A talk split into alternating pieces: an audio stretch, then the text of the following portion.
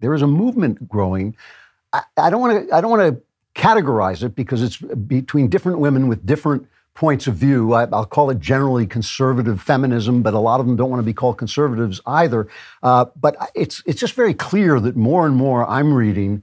Uh, articles by highly intelligent women saying, calling themselves feminists, but saying something very different than I understand feminism. I always say I'm not a feminist because I think it elevates male values uh, over feminine values, so it doesn't, it has never worked. But we had Mary Harrington on; she was great. Uh, I think we had Louise Perry on. There's a lady who writes uh, wonderful things about uh, postmodernism, Angela Franks. I just think she's absolutely beautiful writer. And today we have uh, Erika Bachiochi, who has written um, a wonderful article in First Things called Sex Realist Feminism. She's a fellow at the Ethics and Public Policy Center. Her most recent book is The Rights of Women Reclaiming a Lost Vision. Uh, so I just want to hear what she's talking about and what she's thinking. Erika, thank you so much for coming on. Thanks for having me. And I love all those women you've mentioned. They're they're dear friends of mine, all, all of them. Yeah, I you know I, I can imagine because I think this is a really important discussion uh, that's going on, and I'm I'm listening. I want to know because I think that uh, obviously women are, are sort of being erased on the left. The entire category of being a woman is is under question on the left, uh, not in, to real people, but to people who are on the left. Uh, and and so I want to know. You know, you talk about sex realist feminism. Can you define it? Can you tell me what we're talking about exactly? Yeah, sure. You know, sex realist feminism. I mean, I go about this in a in a sort of deeply philosophical way in my piece um, in First Things, where I look at sort of the way in which Plato and Aristotle both got something right, lots of things right, in fact, but then also got some things wrong that sort of put us in a position where we've had to uh, sort of, women have had to sort of think through what feminism might mean throughout the centuries, really, right? But so what sex realism feminism, realist feminism really is doing is just taking reality seriously, um, which, you know, isn't being done all that often by feminists, especially as we progress here through through the trans ideology. So, what are we taking seriously? Well, the reality that human beings are sexually dimorphic, right? We come in two bodies, male and female. We cannot change our sex, but really also the reality that the burdens and privileges of sex, so of sexual intercourse, but also of sex differences, are asymmetrically distributed, right? So, I think that that's a really key play is like, why is it feminist then?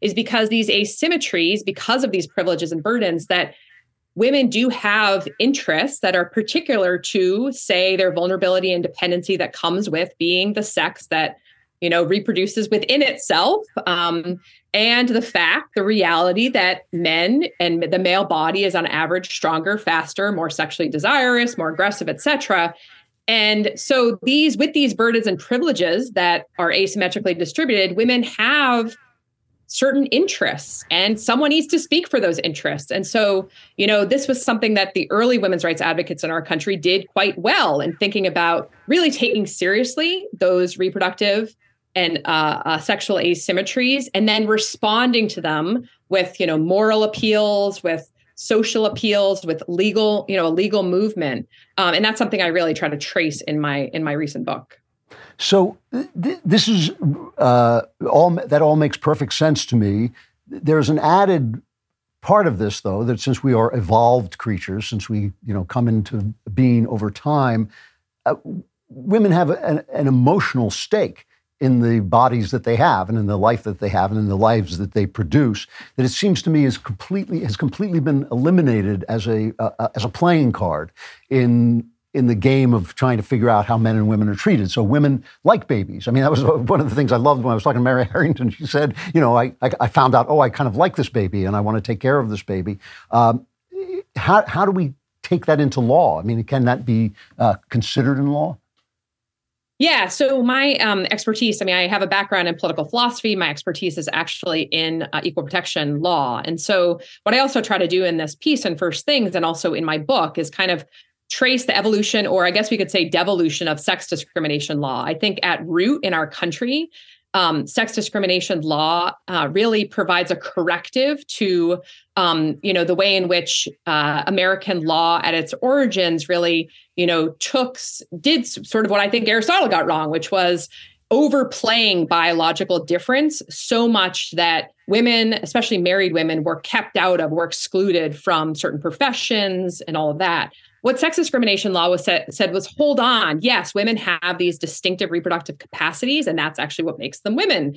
Um, but we don't want to define them exclusively by those capacities.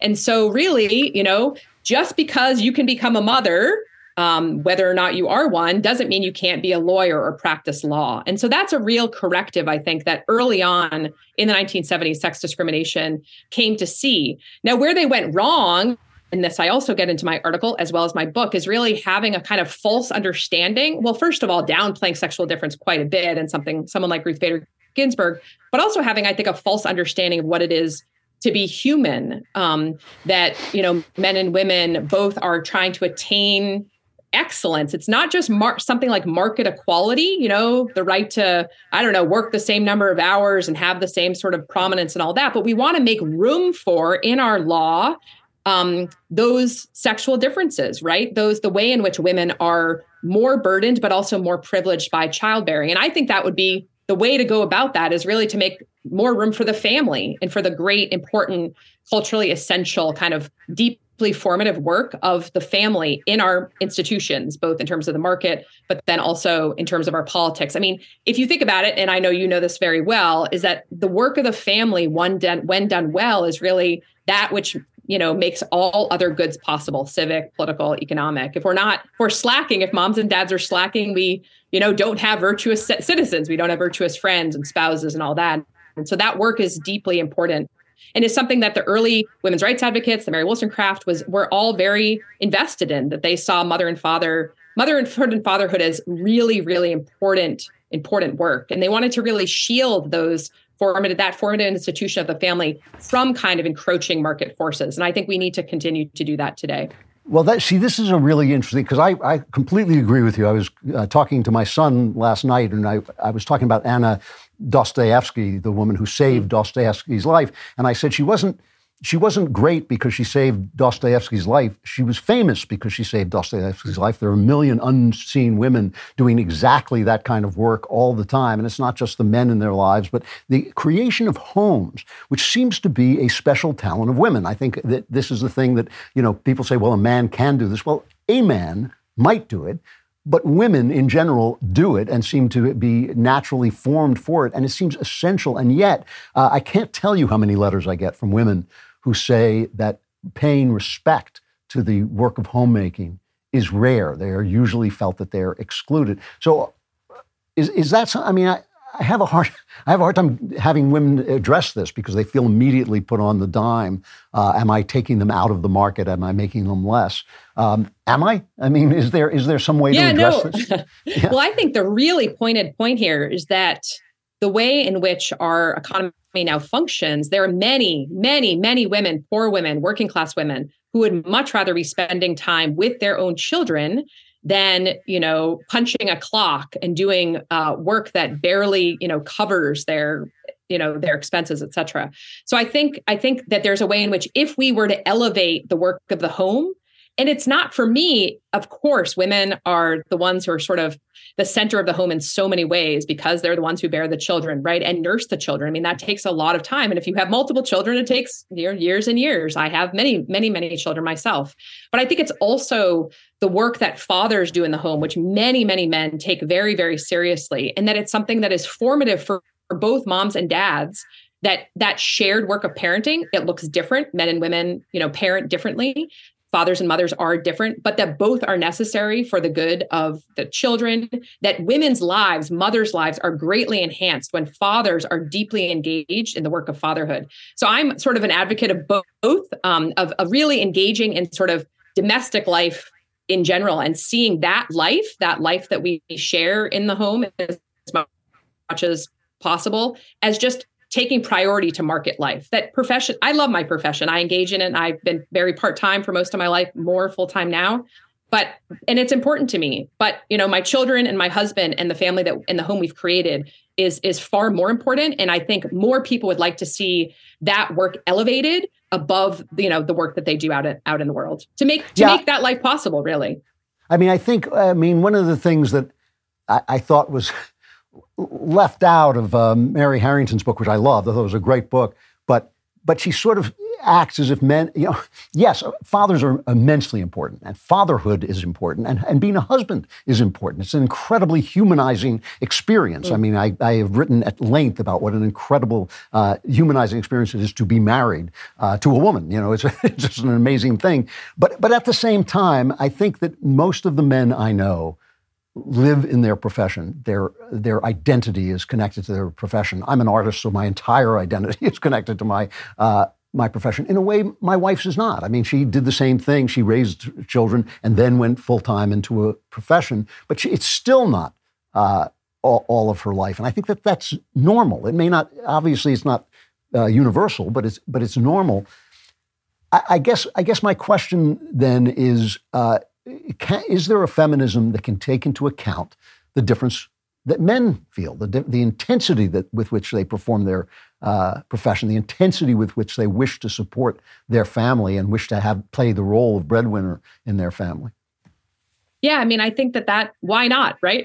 I mean, in terms of taking sex differences seriously, I think that the more that men take very seriously, as my husband does, um, his profession and provide space for me to do incredibly creative work. I mean, the work I've been able to do with a male breadwinner in my home and raising many children has been incredible. I mean, the freedom I have is it's so funny to hear of people, you know, saying that there's a more autonomy somehow in the workplace. Yeah. I mean, the autonomy I've had to engage in in the intellectual life, really, um, while raising my children and shaping their characters with very much the engagement of my husband whenever he's, you know, around and and um, has been enormous, enormous freedom. Now, again, we live a middle class and you know, uh, and potentially upper middle class life in the way that he's provided, and that now I can provide. Not many women have that, right? And so, mm-hmm. I think the way in which so many have to be um, really engaged very much in the market, much more than they potentially would want to, especially when they're having children, I think is a real shame. I mean, if you look at the data, most women, when they have young children in the home, want to work part time at the most. And so that's where, you know, this push that we see, I think both on the right and the left, but of course, especially on the left, of, you know, getting women full time in the marketplace so that we can increase GDP is a shame. Like, why not think about what it is that women and men want, especially in those who are economically, you know, really struggling? Like, what is it? How could we benefit? How could we think about family policy that could really uh, benefit women so that they weren't, especially those low income women who don't have the kind of freedom I do, um, you know, could not have to go to work two weeks later, which many women do. And I yeah. think that that's a place where you know people who value the work of of the home really need to kind of get behind um, the the kind of you know the the, the real uh, struggles that that lower income Americans, especially women, uh, have. Yeah, and they're frequently the people who are hired to take care of the children of rich mm-hmm. women as they go to work. Talking to Erika Bachiochi, her book is The Rights of Women Reclaiming a Lost a Vision uh, I'm running out of time. I, I, do want to ask one thing that you are you're a Catholic, I believe, and you are opposed to abortion. Does the, the feminists essentially claim that without abortion, women have lost their equality? Why are they wrong, or are mm. they wrong? Yeah, so this is a huge bit of my uh, legal scholarship is really taking on the equal protection arguments for abortion rights, which are really the most popular in the legal academy. Yes. And I, I really think there's a deep male normativity in that argument. I think that the argument that is that women ought to be just as autonomous. I mean, it's an equal autonomy argument that women ought to be autonomous just like men. So, whereas men can walk away from an unexpected pregnancy, women ought to be you know able to walk away too. Of course women and men have different bodies. And so when women are being expected in some sense and then the market and political institutions and public institutions are shaped around that capacity to walk away from caregiving then women who choose to care don't have you know that kind of room for caregiving there. And so i think it's been incredibly i think it's been actually a hatchet against um, really, you know, transforming uh, the marketplace and our politics around the needs of the family. I think it's been in that way devastating for so many women, like the ones I've talked about. And I think that male normativity goes to the core, but it's something that very few feminists see. I was very glad that Mary, the, the brilliant Mary Harrington, was able to see that, and, and many others, I think, coming around too as well.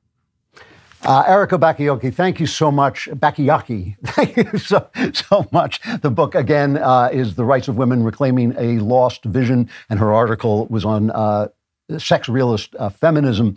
Uh, you know, you guys, I have to tell you, all of you are doing work that I'm finding absolutely fascinating and exciting uh, and new and fresh. Uh, you know, Mary and Louise Perry and Angela Franks and you, you're just doing tremendous stuff. And I'm sorry you're not on all of the networks, but you're always welcome here. I, and I hope you'll come back. Yeah, can I make a can I make a final plug, which is that yes. we actually are all together at Fair Disputations. You can find us on Twitter at Fair Sex. Um, and so we're all featured authors at this one site called Fair Disputation. So come read our work there, and we've actually, uh, you know, curated lots and lots of work from other authors as well. So uh, great, to, I, I, will love do to that. Have you follow us there. I will, and I hope you come back here. Thank you. Thanks.